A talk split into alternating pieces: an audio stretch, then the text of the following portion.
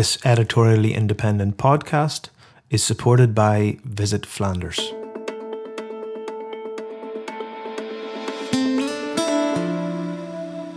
You have not been in Poperinge if you did not taste a Poperinge Hommelbier. It's as simple as that.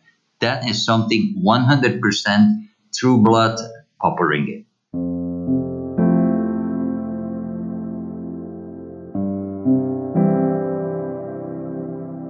With all due respect for the other breweries and the other beers, but the Poperinge beer is the Hommelbier. That's Luc Dequidt. He knows a little bit about Poperinge and what people there think of its beers.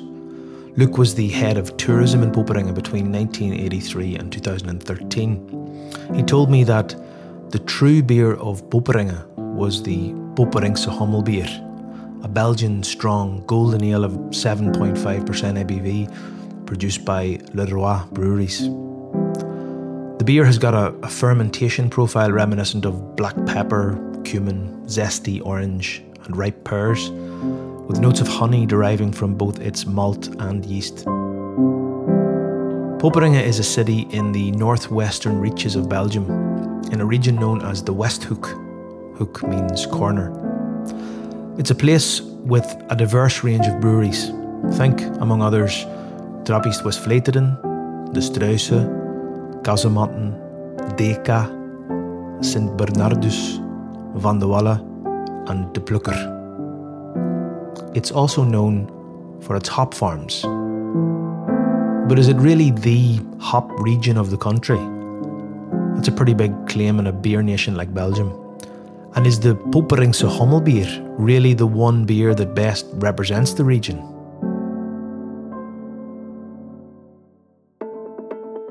My name is Brendan Kearney, and you're listening to the Belgian Smack Podcast.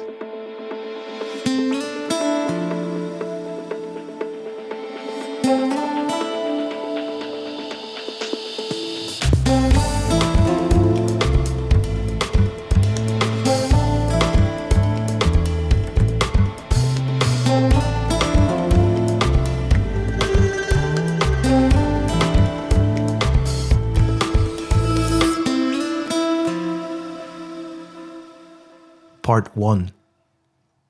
Hop Queens.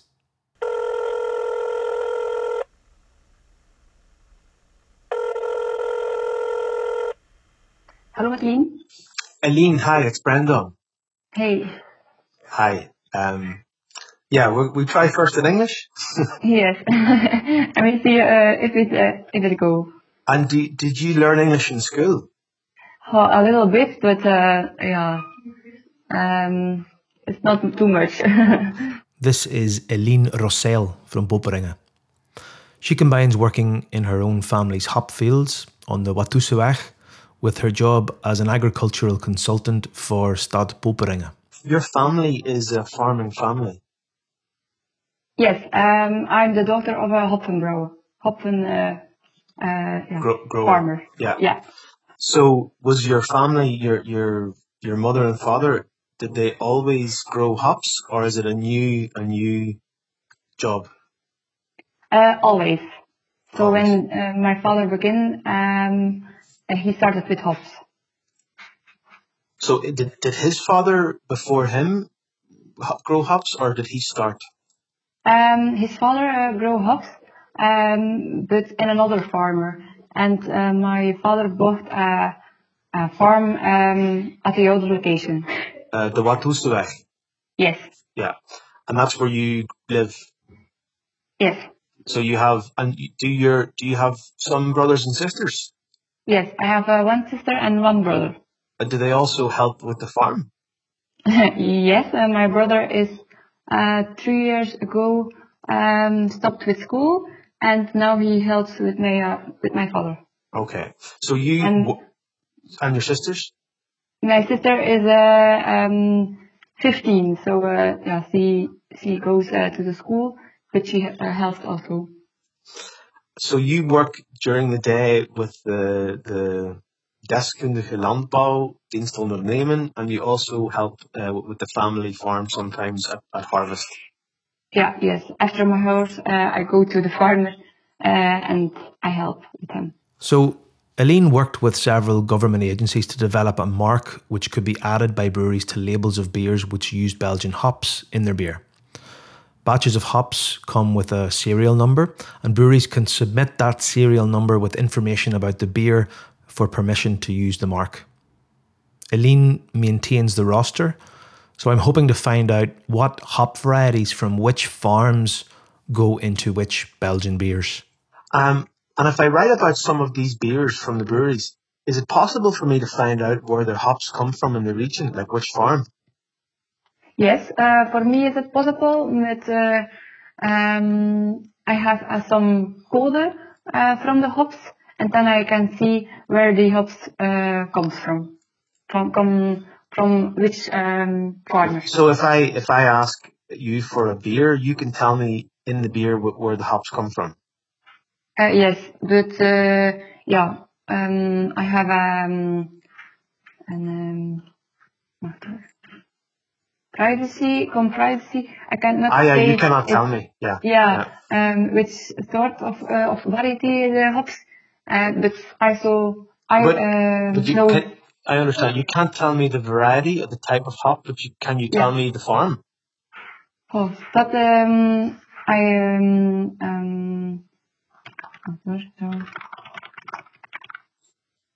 I should ask that.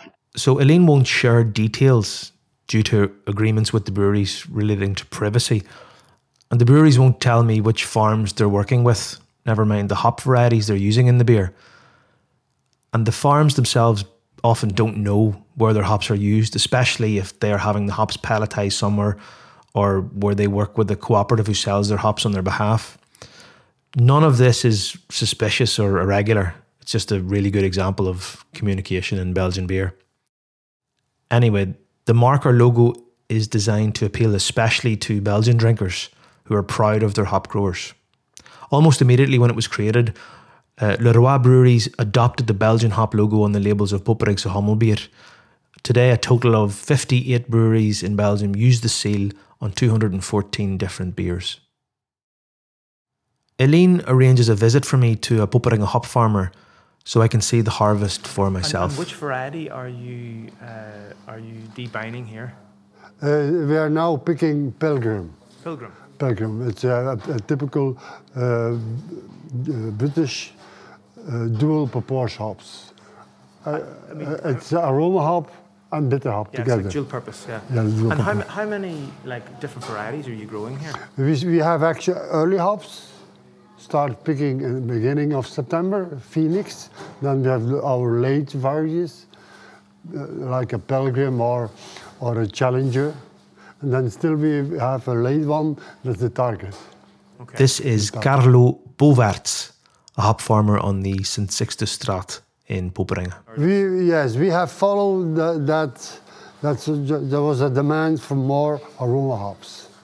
But there's always the same, everyone does the same changing, and then we have some too much. Okay. So, and then the price for alpha hops is going better now than aroma hops. So sometimes you can follow the market, or you can run behind the market. That's dangerous. But it takes a few seasons, I guess, to generate a new variety. Sure, it takes 3 years for a full crop for 100% good yields, and that makes it difficult, Yeah. And on the other hand, we have the weather conditions. The mild maritime climate and fertile soil in the Westhoek have traditionally been ideal for growing hops. Hops are the flowers of the hop plant Humulus lupulus, used as a bittering, flavouring and stability agent in beer, with the ability to impart floral, fruity or citrus flavours and aromas.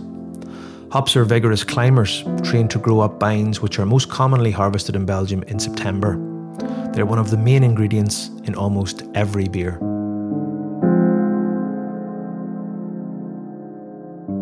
There are 35 hop growers in Belgium, cultivating 184 hectares of hops, 25 hectares in Wallonia and 159 hectares in Flanders. Of those cultivated in Flanders, 136 hectares are grown around the outskirts of the city of Poperinge by a tight-knit community of 16 hop growers. In short, hop growers in Poperinge deliver 3/4 of the country's hops.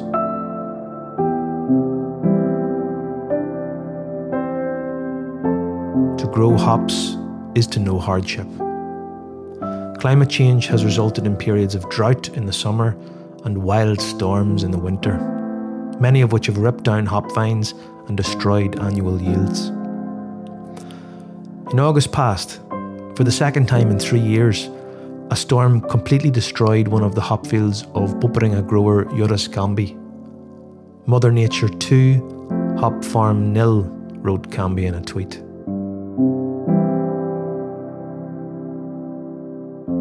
Poperinge hop farmers, like Carlo, are self-admittedly stubborn, and they're well suited in character to overcome. Many have already changed their entire business after breweries stopped demanding the varieties of bittering hops which took up most of their crop and started demanding aroma hops. Things always change again.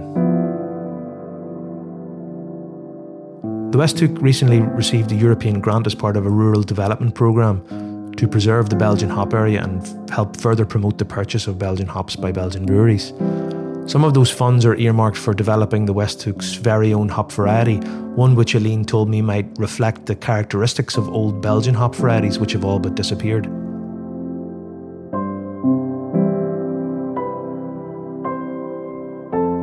There's a well-known story about the friendly rivalry that exists between the two main cities of the Westhoek, Poperinge and Yper. It's a rivalry that dates back to the 14th century, when politics forced a division of commercial activities. Yper were exclusively permitted by authorities to work in the lucrative industry of linen production. Looking for alternatives, the inhabitants of Poperinge took to hop farming, even though it offered less opportunity for wealth. Because of their stubborn nature to make hop growing work, inhabitants of Poperinge became known as gay-koppen, or hard heads. It's a term still used to describe Poperingers today. And did you grow up in the region? Yes, I'm born and raised Poperinge, 100%. In Poperinge, yeah. 100%, so yeah. You're a gay-kop. Definitely, I'm a stubborn, pig-headed guy. So this is Luc Dequidt again, the former head of tourism in Poperinge between 1983 and 2013. You have not been in Poperinge if you did not taste a Poperinge Hommelbier. It's as simple as that. That is something 100% true blood Poperinge. With all due respect for the other breweries and the other beers, but the Poperinge beer is the Hommelbier. I think it even has on the name, it's actually called Poperings Hommelbier, its full title. It refers specifically, I mean, that's why they chose the name, not just Hommelbier, but Poperings Hommelbier, which automatically makes the connection to Poperinge, meaning, okay, it's a beer that is brewed and made and originated in Poperinge. I'm asking him about Poperings Hommelbier. Also the label was designed by a local artist. It shows a hop garden, a hop field, and the skyline of Poperinge, the three church spires. And can you explain for people that wouldn't know what Hommel means, why it's relevant to hops? Hommel is the dialect word that we use for hops. I mean, hops in Dutch means hop, H-O-P, but in the local lingo, we refer to it as a hommel because, as you know, every plant has a Latin name, and the Latin name for hops is Humulus lupulus. So Humulus, hence the relation with hommel, I mean. Luc tells me about a festival in the city which takes place every 3 years called the Poperinge Hop and Beer Festival, which puts hops at the centre of everything for the people there. In 1956, and then changed over to a triennial, meaning every third year event in 1960, and also the programme and especially things in the... It became a festival that lasted 3 days. I mean, it starts traditionally on the Friday night in the marquee with what is called the twinning evening, because of the hop culture, the town of Poperinge is twinned, has an official partnership with two other main hop growing areas in Europe, meaning Bolzach in Bavaria, southern Germany, not too far away from Munich, and then another town called Zateč in the Czech Republic. Then the second evening, or the next day, which is the Saturday in the afternoon, nowadays there's in most of the cases a musical tattoo with the various bands, the Poperinge band, the German band, a few hired extra bands. Then in the evening we have the hop queen election. What does a hop queen? What's the qualifications for being a hop queen? Well, in the beginning, originally, the girls competing had to be all daughters of local hop growers. But nowadays, in the more modern version, they switched over that if you want to enter the competition, you need to be a trio, and you have three girls have to join forces, and they have to make up their minds when they enter who of those three who will be the queen, and the other two are then the first and the second maid of honor, and they mainly come from the youth associations now here in town, whether that is some youth associations like the Scouts or Girl Guides and stuff like that. They supply the hop queen. The trios are tested on their knowledge of the area in general, the history, a bit on the hop and beer culture. And there are also a few practical tests they have to perform in the marquee, of course. And then the marquee is actually fully loaded. I mean, it can hold about 3,000 people. Well, there are at least 3,000 in there. And you take my word from it, because I live just opposite where the marquee is in that square. I mean, and it's like all hell breaks loose. And the test that you mentioned, what?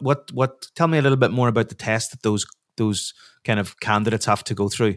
There's a kind of an exam which is done behind closed doors. That is not in the marquee. That's in the afternoon. But in the evening in the marquee itself, one of the items, for example, is introducing themselves to the audience. Who are we? Why did we enter the competition? What are our aims? What will we do in case that we are selected? There's a hop picking competition. I mean, within, like, for example, 10 minutes, they have to pick as many hops as possible, but in a proper, neat way. That means only the hop cones, not stems and leaves, etc., etc. Those are a few items or a few examples of practical tests that they have to go through. Is there any? Of course, there are musical performances, bands playing, but all modern style, not the typical. I mean, for a Saturday night is for the youngsters, definitely. I mean, it's hip-hop and R&B and what have you. And is there any element of beer knowledge for the Hop Queen hopefuls? Yes, they have to, for example, there's a kind of a blind testing where they have to sample, for example, 3 or 4 beers, and the question is which one is the Hommelbier or which one is the St. Bernardus 12 degrees, for example. I mean, It's very basic knowledge. They don't have to be experts, but at least they have to know a bit what local beers taste like. So this Hop and Beer Festival sounds interesting. And it's got this weird, archaic, kind of agricultural show meets beauty contest, where the contestants pick hops and taste beer and vie for election in a packed marquee tent. There's a vibe from it not unlike the Lovely Girls competition in Father Ted. So I thought I should ask Eline Rossell, the local hop farmer and the city's agricultural consultant, what she thinks of this Hop Queen competition. It's every 3 years. Normally it's this year, but because of COVID, it's cancelled. Yeah. Like, have you been to that festival the last few times? Yes, and I have there go since I was a baby. So. And there's a pageant, I think. And what? And? It's like you have an election of a hop queen. Ah, yeah, yes. And 6 years ago, I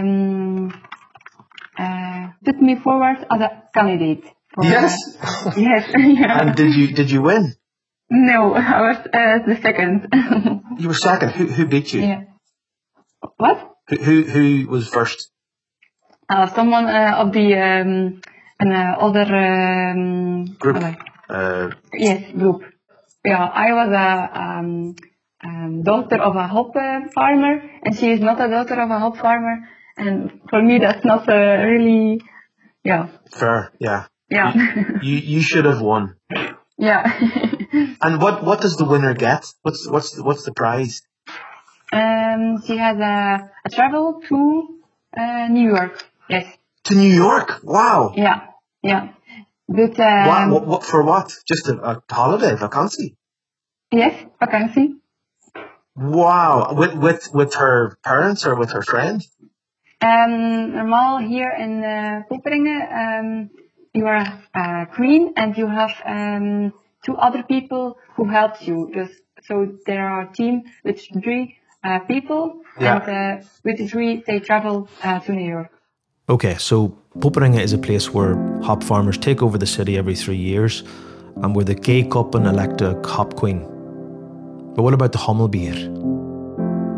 Leroy Breweries, who produce the Hommelbier, operate two facilities at two different sites. Brouwerij Van Eecke is in Watou, just outside Poperinge, and Brouwerij Het Sas is in Boezingen, just outside Yper. Hommelbier is now competing with Leroy's Sas Premium Pils, that's a 5% ABV lager, to be the brewery's most important beer. Leroy also produce a number of legacy products at the Boezingen facility, which have been in their portfolio for decades, including low-alcohol table beers, which in previous generations were popular as an accompaniment to family meals. I want to hear from another brewer about the Hommelbier, someone who's from the region. So I call Hans van de Putte, who is a chemical engineer from Boezingen, where Leroy's Het Sas facility is located. Hans has a small brewing system at his home, but his brand of Paterpitte beers is brewed at Brouwerij Eutropius. For me personally, I'm originally from Boezingen, so I've known Sas Pils, or the Leroy Breweries as it is now. I know it already my whole life, and all the cafes in Boezingen and in the region are all Sas Pils cafes. And also, yeah, the Hommelbier is very famous of them. So that's already quite a big brewery with a very far history. I think they started somewhere in the 1700s or so. But actually, Sas Pils sticks to its original recipe more or less. They don't go sweeter as it is needed. They are quite hoppy. They're a little bit more bitter than other pilses. It's really the old recipe that they use, and they don't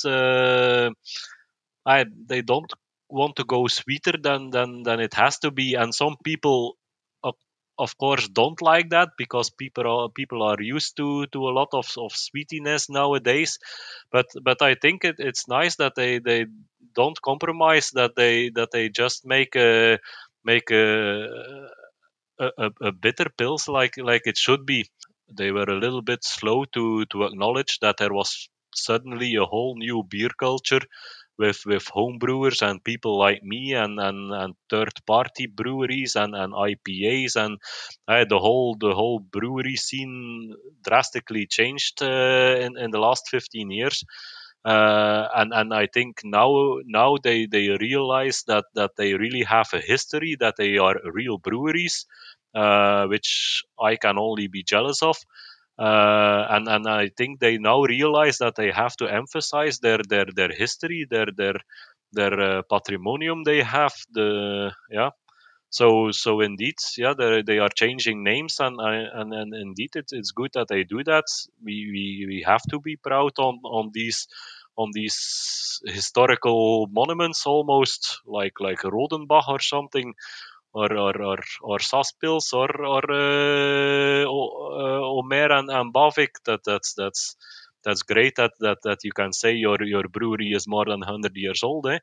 As the conversation continues, it turns out that Hans has actually worked for a period when he was younger for Leroy Breweries. He worked at the Het Sas facility in Boezingen, in the village he's from.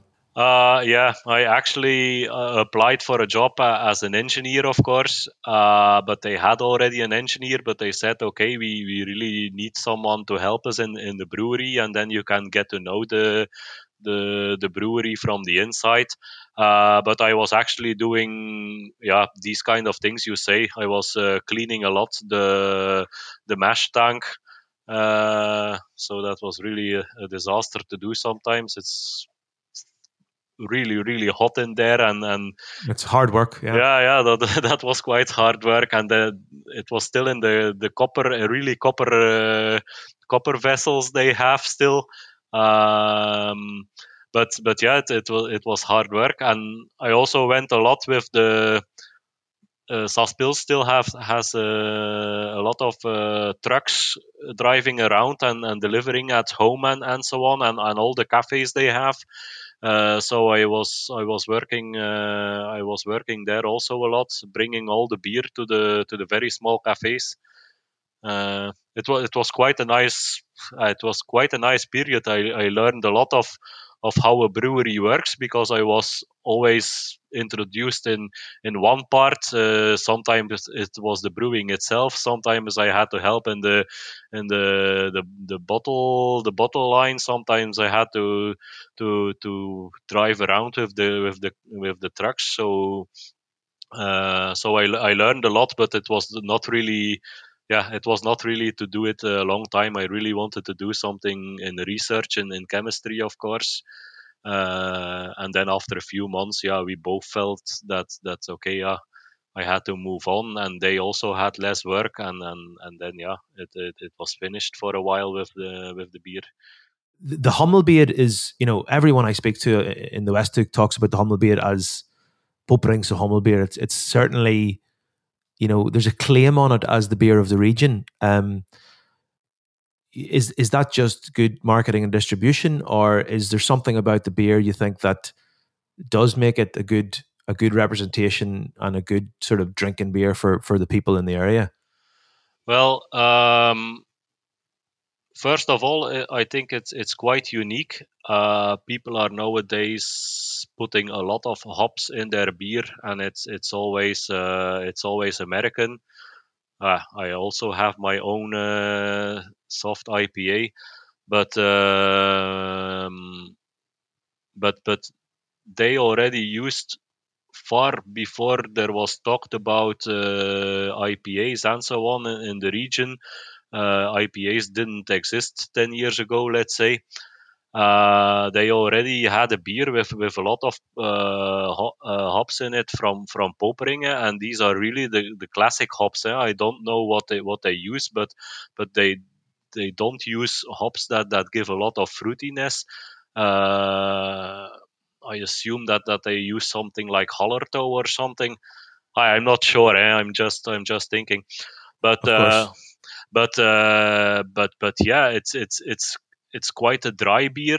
Not too much sugar in it. It's once again Sas Pils as we know it. For some people you have to like it. It has quite some bitterness, of course. It's dry hopped, which is not always accepted by everybody, but it's a very drinkable beer. It's 7% of alcohol. It's and I think it's quite unique. You don't have that many beers that just use a lot of hops in it, but the classical hops. So for me, indeed, Hommel is really something special, and I think that they even do not commercialize it enough. Sas Pils, maybe it's now better, but the marketing around it. But in the past, it was just one of their beers, and they didn't make it more special than it was. But I think they can. They have really something unique there. Okay, so Hommelbier is unique, according to Hans. I mean, it certainly seems to have a reputation among locals in the Westhoek. So maybe it is the beer of the region.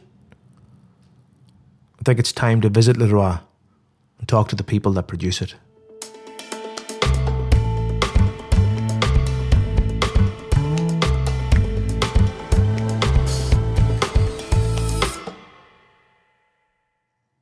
Part 2. Legacy. Do you do many tours? No. You're the technical guy, right? I'm the technical. Yeah, I do everything production-wise. So that's why Bruno asked me to give you the tour. This is Karel Leroy. He's talking to me in the Boezingen brewhouse at the Het Sas facility as we stand, socially distanced, between the old copper kettles which they still use. Karel is 30 years old. He's tall with dark hair and he's very laid back. His younger brother is called Bruno. Bruno's 26. Karel and Bruno are the 11th generation of the Leroys to make and sell beer in the Westhoek. The family business started in 1572 at the Lock in Boezingen, a short section of the village's canal used for raising and lowering boats with gates at each end which could be opened or closed to change the water level. The Dutch word for lock is sas, and the brewery that was born there became known as Brouwerij Het Sas.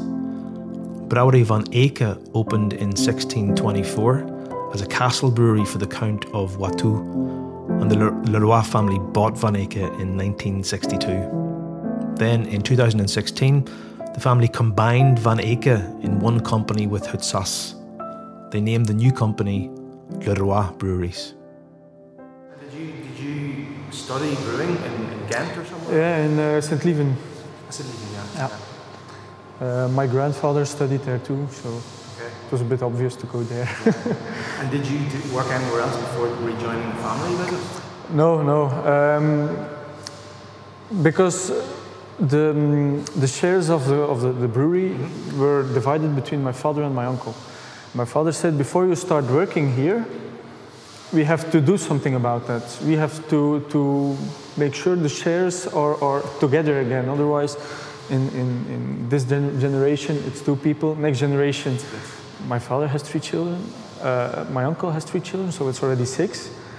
And then if everybody has two children, it's 12, it goes on. So that's why my father wanted to arrange that. And it went faster than he thought. And my uncle was the one who did production and everything here. So when everything was... commercial stuff? And the financial part. Yeah.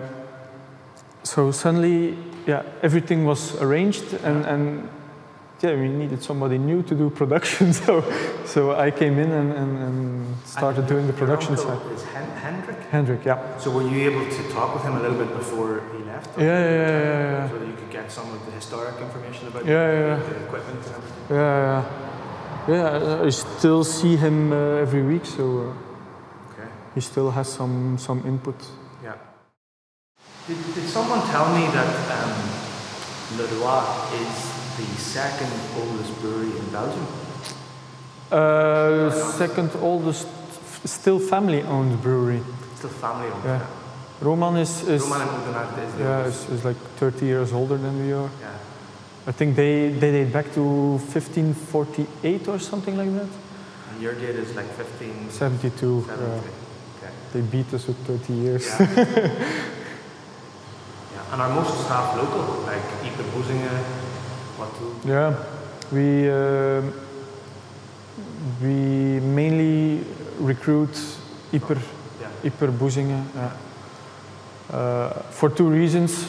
First of all, small village. If you need people, it's easier if they are around the brewery. Second point, people associate more with the brewery when they are close. That's something we see, that the further away the employee lives, the less, I wouldn't say motivated, but less connection. Yeah. I ask about Hommelbier, in particular which varieties they use. And I guess the varieties for Hommelbier and, well, maybe the lager is different because you go for something Czech or German. We go partly German and partly Poperinge, hops from Poperinge. So it's like Hallertau. Yeah.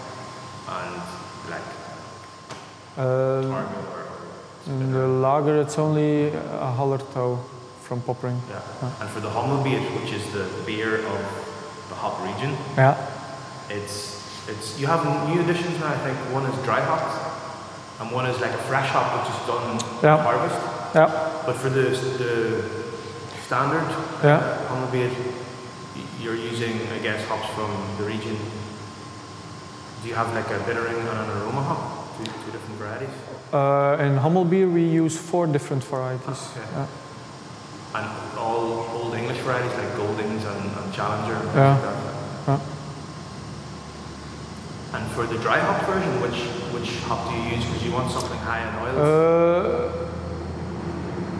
I have to. It's one of the hops that we use in the brew house. So we actually brew it. We actually use it twice. Yeah. Yeah. And for the fresh harvest, we use the same varieties, but the fresh version. Yeah. I ask a few more times, but they don't seem to want to tell me which 4 varieties they use exactly. It's very Belgian. I'm used to it at this stage. It's likely to be those most commonly grown around Poperinge. So that would be Goldings, Target, Magnum, Challenger, Hallertau, Pilgrim, maybe Fuggles. I'm not sure. But whatever about the varieties, is there a considered philosophy on how they use hops, being from the hop-growing region and all, or is it all projected by drinkers of Hommelbier and Sas Pils? It's of course different with the whole IPA hype to tell that your beers are bitter, because it's the term bitter has a new meaning now. But in our beers you normally have a certain bitterness because of the hops region that we are close at, bitterness is one of the main characteristics of hop.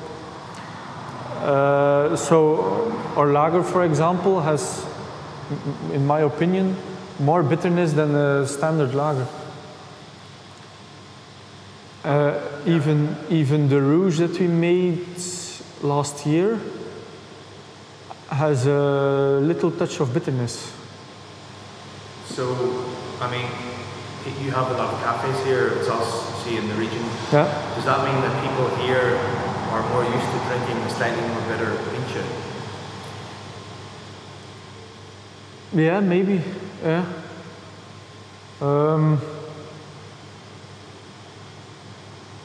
Yeah. On the other hand, it means that somebody who is used to drinking, let's say, a big brand from Leuven,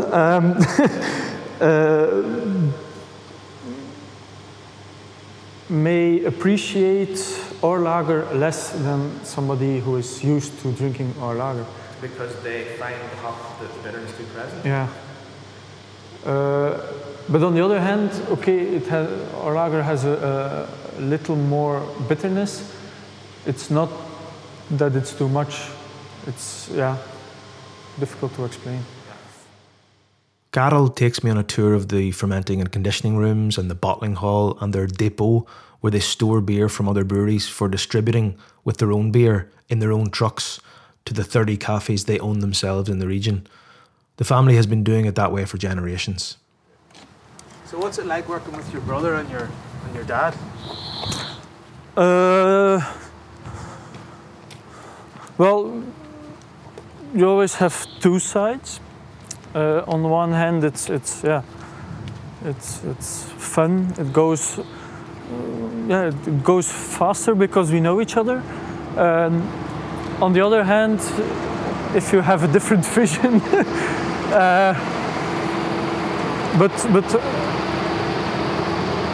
it's nice, and it's I can't say it's fun because it's still work, but yeah, sure. But it's your business as well, I guess. So yeah. You have to think about your own future. Yeah. We have each morning our meeting at 7 here at the table with a cup of coffee. Nice. And then in the afternoon. In the afternoon after 5, we do our last meeting in a bar somewhere, and we call it meeting or visiting clients. Yeah. We don't call it beer drinking in a bar. So at this point, I'm passed off to Bruno, who shares a Hommelbier with me and starts by talking about his childhood in the brewery and his grandmother who ran the place. Actually, until her last day, she sat on her desk and still was giving orders and stuff like that. So I've known her in the brewery. What was her name? Alice. Alice de Splinter. So she was kind of around when you were, when you were growing up, yeah, around the brewery. Yeah. And as a kid, can you remember, your grandmother and your father kind of being busy, or was it something just outside your experience because you were so young? No, actually, every holiday that we had, I was in the brewery. When we had a day off of school, in the middle of the week, my parents both worked. So then I sat at the kitchen table with some Legos and some books to color. And then I would run into the bureaus where where my grandmother sat and some other people who were doing paperwork. And I was used to it. That was a normal situation for me because I've always seen that. And then, my father passed by and did some... because his desk was where mine is now. So that's... Next to here, you have the hallway. And next to that, you have now the desk of Karel and me and our export manager. His desk was over there. So I ran a bit around from the desk where my grandmother sat to my father to go into the production site and everything. That was normal for me. I was a 6-year-old kid who was like, all right, that's the brewery, not special for me. I'm used to it. I run around and just have to watch out for forklifts and trucks. But next to that, I was used to it. And I mean, you're in the brewery now. Is it something that when you were younger that you thought, oh, I really want to work in the family brewery? Or did you think, no, I want to go off and do something else? Well, I've always wanted to do it. Our parents didn't pressure us at all to do it. During my studies, they've asked a couple of times, would you like to do it? If not, no problem. But we need to know because my father took over half the part of my uncle. So they asked, do you want to do it? Then we will buy them out. If not, we'll look for another solution. So they never pressured us, but it was, I think, about in high school, third or fourth year. Then I realized, all right, I want to do it. And my brother knew it even earlier. And then at the university, it came out to me like, all right, I want to do it. And when I took courses, it was... With this in mind. Yeah, with that in mind. And also, I've talked about it a couple of times with my brother, and it was like, all right, we each can do a different part. It's not that we both did sales studies. or economics. So it's like you don't step on each other's toes then. Exactly. Because you have to think about working together in the long term. Yeah. I mean, obviously, you know, the relationship between brothers, I have three brothers, you know, yeah. It changes as you get older as well. Yeah. Yeah. I mean, luckily. You're the younger brother as well, I guess. I'm the youngest one, yeah. Is there like a good working relationship with you guys right now? Or very good. And also with your father? Yeah. Of course, sometimes there's arguments. It has to be like that. You can't always have the same opinion about everything. And we knew that coming in, but we always solve the problem. It can be like, all right, at a certain moment in time, it can be that we yell a bit at each other, all right? But then half an hour later, you can go to a pub together, drink a pint and just have fun or have a little meeting about the brewery and then afterwards, talk about anything.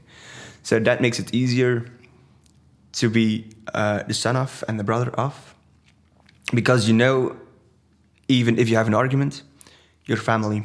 Yeah. So no one's going anywhere. You're always together. Exactly. Yeah. You can say what you want. You know each other very well. You know what you can say and what you can do. And that makes it actually easier to work with than if it would be just a colleague, actually. Yep.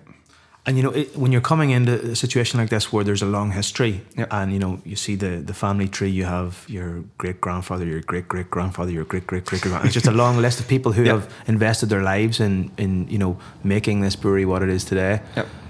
Is there like a pressure that, I have to kind of live up to this? Or is it, because, you know, if you started a brewery today, there would be certainly other challenges, but you would have a freedom to do what you wanted. Yep. We do have history, and that is something you can't change history like that. So certain things are like, all right, we've been doing this for such a long time. We can't overthrow it totally and start up new. That's right. But on the other hand, that brings some pressure. Like, all right, we've done it for now. We're the 11th generation. So we've done it for that long a time. So we do have to keep going and to keep that history alive. So that brings some pressure with it. But it's also actually very nice to have that much of history, to be part of such a history, of the story of the brewery. And then also to think, like, if you start up a brewery right now, yourself, you're like, okay, I'm 30 years now, so about in 35 years, we'll see what happens then. For me, it's like, all right, we have that much history. I want to be part of it. And that's in about 100 years, that's maybe our children's children or something like that. They're like, all right, and then they did that, and they changed stuff like that. And then Bruno did this. Yeah, to be part of the total history, to be, to be in the history books. Yeah, of the brewery. I asked Bruno about the origin story of Hommelbier. So Hommelbier, and not even a lot of people in Belgium know it.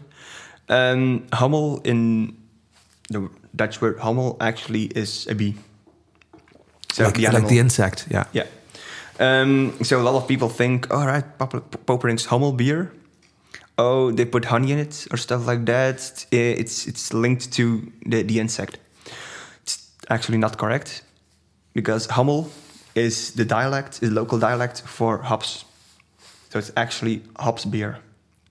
And when you tell it to people in Belgium, they're like, oh, all right, we didn't know that. So are people in other parts of Flanders, for example, in Limburg or Vlaams Brabant, they are not that familiar with the West Flemish dialect? No. And there are even a lot of people in West Flanders who don't know that word, because hops isn't a word that's used that frequently when you're not part of a brewery. So they just use the word hops and not the dialect word for it. Even people in Ypres, if you tell them, like, right, the name is derived from the dialect word of hops. Oh, all right, we didn't know that. So it's always a nice fun fact to give to tell to people. Then how it began, well, it's our most famous beer, and it started out as a one-time thing for the Hopfest in Poperinge. They asked my grandfather, like, all right, we do it once every 3 years, and every year they want something special. And in 1981, they were like, all right, couldn't you make a beer with all local hops, so all hops from Poperinge, especially for us? Now, one time, grandfather was like, yeah, all right, why not? It would be a fun thing to do. And then they made the Hommelbier for the first time with 4 different hops from Popering. They combined them and made Hommelbier. And everybody loved the beer that much.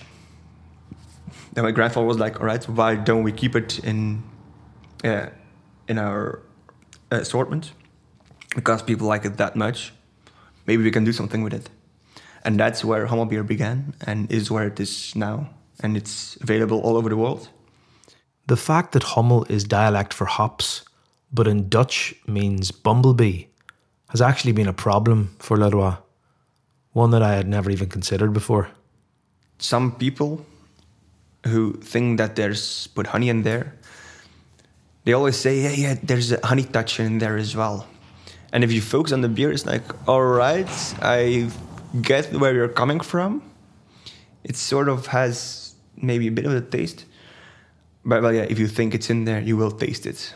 But it's also, sweetness is not the right word, but the bitterness, that could be something also that comes from the malt character too, you know? Exactly, yeah. I mean, has that been a kind of an issue where you know people do think because of the name that it's a honey beer? Did you have to combat when you're marketing the beer? Yeah, a bit. Yeah. So we're still thinking how we can easily tell it to people. We can. Yeah. It would be hard to do a TV campaign. Like, all right, here's our story. Like Omer did, and it was amazing. But we don't have that kind of budget. But that will explain to people. I think one of the only ways you can explain it to the people, like, all right, that's where it comes from. And now, when we're in a bar, we tell it to people and hope they tell it to other people. But a real marketing campaign around the name, we haven't done it yet. And I don't know if we'll do it in the future. We can think about it, but it's one of the things we can do with the beer because it has a lot of potential. The conversation turns to other Leroy brands, in particular, their table beer. So we still make it because we still profit from it. And we're a business, so if we don't earn 1 cent on it, we won't do it. But because of a lot of breweries that quit making it, there's a market for table beers, and if you're with 20 on there, it's not viable. Now, if we're in Belgium, I think 3 or 4 who still make it. Each have their own part, and you get something from it. It's like you said, it's not that sexy of a beer. It's mostly drank by older people who are used to drinking it from when they were younger.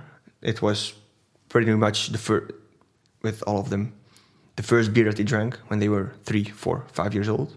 It was at the dinner table. All right, table beer was on the table just as there was a bottle of water. It was normal. And now still in some families, more in the farmer circles, it's still done. That table beer at noon, when they have lunch, there's a bottle of table beer there. But next to them, it's mostly old people. And that's where we had luck during the COVID campaign if we had still had our table beer, because we mostly sell it in hospitals and care homes, nursing homes. Exactly, yeah. And in those businesses, people still drank their beer. So the sales there didn't go up, didn't go down. They're just equally, except for our brown table beer. That went up a bit, and that's because we think it's because people who make pre-made meals use it to make the meals. And during COVID, a lot of people needed to eat at home. They couldn't go out to eat. So they bought pre-made meals to just heat up and stuff like that. And that's where we saw a rise in our brown table beer. Also because InBev had some trouble with theirs. But that was in November, I think, because they changed something about the beer. And it couldn't be used to make sauce anymore. The sauce didn't thicken anymore. Ah, okay. So we got calls from a couple of companies that make those pre-made meals for then the stoofvlees. Stoofvlees is like Flemish stew. Yeah. But you make it with like beer as the main component for the sauce, but also with bread, which kind of disintegrates in the beer, and mustard. And then some people use like carrots and onions and things as well. Exactly. And the sauce didn't thicken anymore when they used PBF.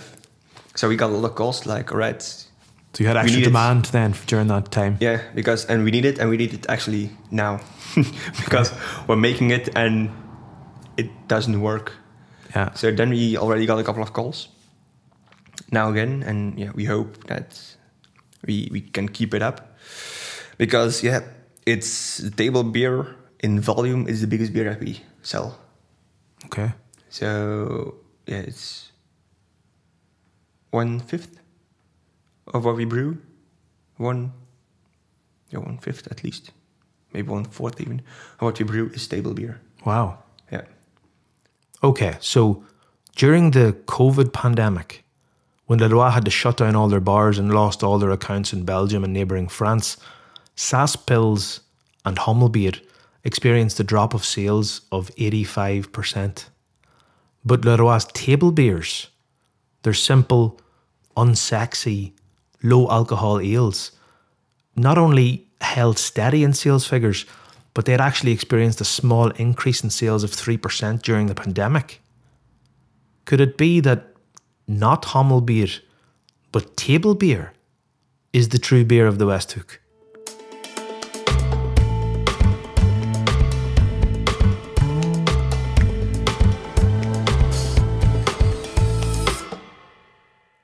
Part 3. Healing. Actually, it was so busy that I didn't really got time to think too much about it. This is Pieter Jan Brena, communications manager at the Jan Ypermann Hospital in Yper. He's telling me about working in a hospital during the COVID-19 pandemic. But I have a wife and two young sons. My wife is an architect. She had to work from home. She works on her own.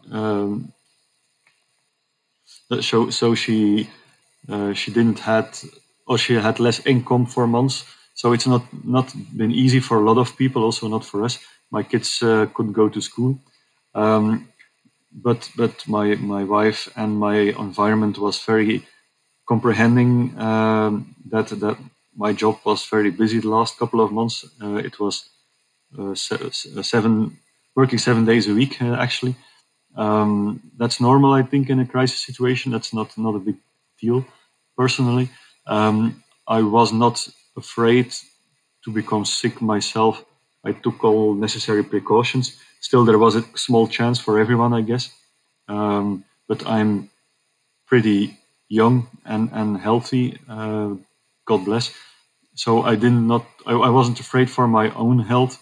But I don't think I've got COVID-19 or been sick. So I've always been working continually. I have been working from home a couple of days, but that wasn't a very good solution for us.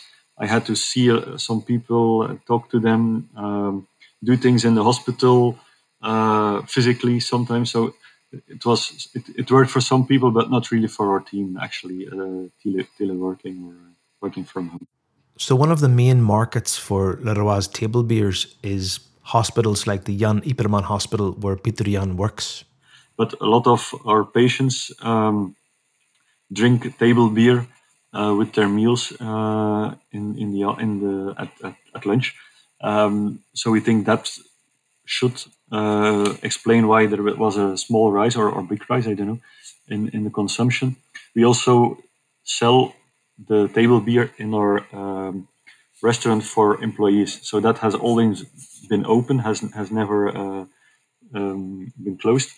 So some people drink a light table beer at lunch at noon. So that also, and I think, and you know, there was also a visitor ban in all Belgian hospitals, yes. And it's still, we still don't allow a lot of visitors. Only only for newborn babies can the father and the other children of the family come, and at the pediatric department can both parents visit their child.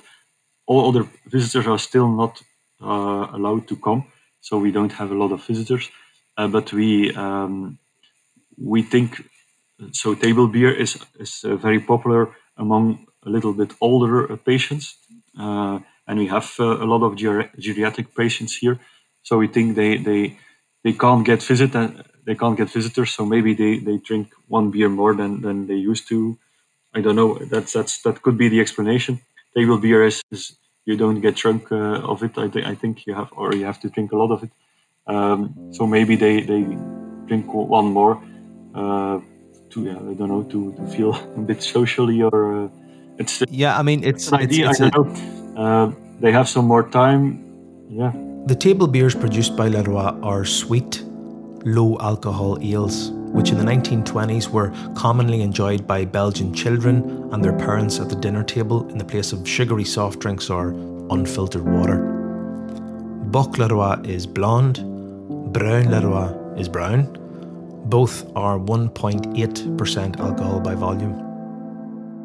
Tim Webb in the Garrett Oliver-edited Oxford Companion to Beer writes, "Many older Belgians remember with affection how they were introduced to beer by their parents over Sunday lunch, with a glass of tafelbier poured from a genuine beer bottle." On the beer rating site, Untapped, user Michael Mikey 5 describes the Bruin Leroy as a classic. User Yves M says it's meat stew beer without meat stew. And Richard B of the Bock Leroy says, "It's terrible, but it's tradition." Breweries in Belgium have largely abandoned table beer, but because there was still demand in the Westhoek, Leroy persisted with production and are now one of a handful of breweries with a market share in that category. For generations, table beer has been a staple of Belgian family life, always there in the background, no big flavours to interrupt the important events of the day. The Leroy family had considered on several occasions to lose table beer from their portfolio, but they vowed among themselves only to do that if the people of the Westhoek stopped buying it. Of course, the table beer is more appreciated by the older public, but still we see some younger nurses or doctors or other employees of the hospital with their lunch at noon who don't want to drink cola or Fanta or water, who drink a table beer. For the taste, so they like it. It's not only an older population, I guess. Mostly, but not all the time. Not all the beers I hear I drink by older people. So. Yeah, I mean, I know, you know, I know a lot of people who would have, you know, one beer at lunchtime in Belgium, and you know, maybe on a Friday with some frietjes, just as a different way to finish the week. I think in other countries it's not so common. So, I mean, if people hear that you have younger doctors who are drinking beer at work in a hospital during a pandemic, you know, how would you explain to them that, you know, it's not something that the hospital is concerned about? No, I don't think it's really seen as beer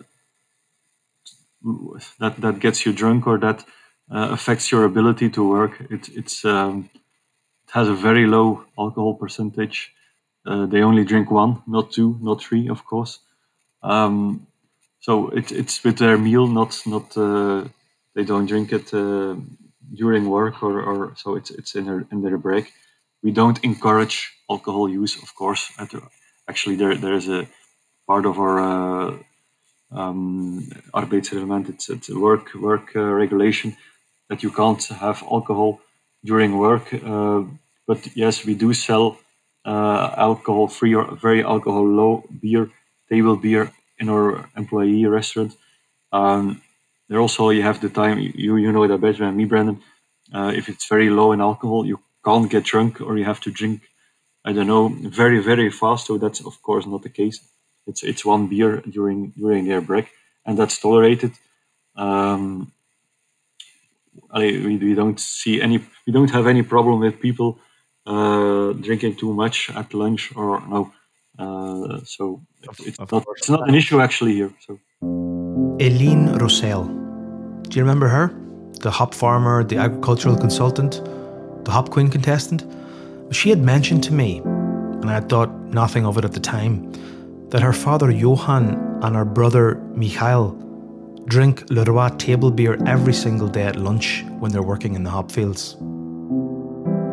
So yeah, Hommelbier is representative of the Westhoek, and that beer and the hop growing industry have a bright future here. But right now, table beer can also lay claim to be the beer of the Westhoek. It's a rural region where family is the constant and where traditions die hard. For elderly people who grew up drinking table beer as children, and for farming families accustomed to sharing a bottle of table beer at mealtime, it represents a comfort, a staple of everyday life. That which hath been is that which shall be. There's nothing fancy about it, but that's the point. Amidst the infections, and the deaths and the restrictions, people were just desperate for some sense of normality. The first thing we want people to do here, or is that they get better, that they heal. That's physically, but also mentally. And if they can have patience, then if they can have a beer at lunch, if their doctor is it, agrees, and it's not if it's not bad for their health or for their condition, why not? We're not a hotel, but still we want to give people food of good quality. We make our own food, and we don't work with external, for the most part, with external companies. And we try to make food that they like and beverages that they like. So if that's a table beer for some, why not? If that reminds them of when they were younger, okay. The table beer won't heal them, but it's a small part of making them feel better, making them at ease, making them feel at ease here. So why not? It's healing is not only the body part that has been undergone surgery or their illness. It's also mentally.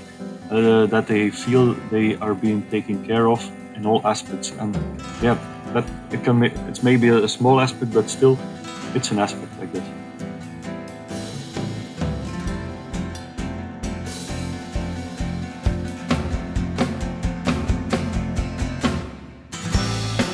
Thanks once again to Mike Kearney and Dave Wallace for the music in this podcast, and to Leander Meuris for technical assistance. Thanks once again to Visit Flanders for their support. And thank you guys so much for listening. If you enjoyed it, please share it far and wide. We love it when we hear from new listeners who've just discovered the podcast. My name is Brendan Kearney. This has been the Belgian Smack Podcast. Until next time, love what you do.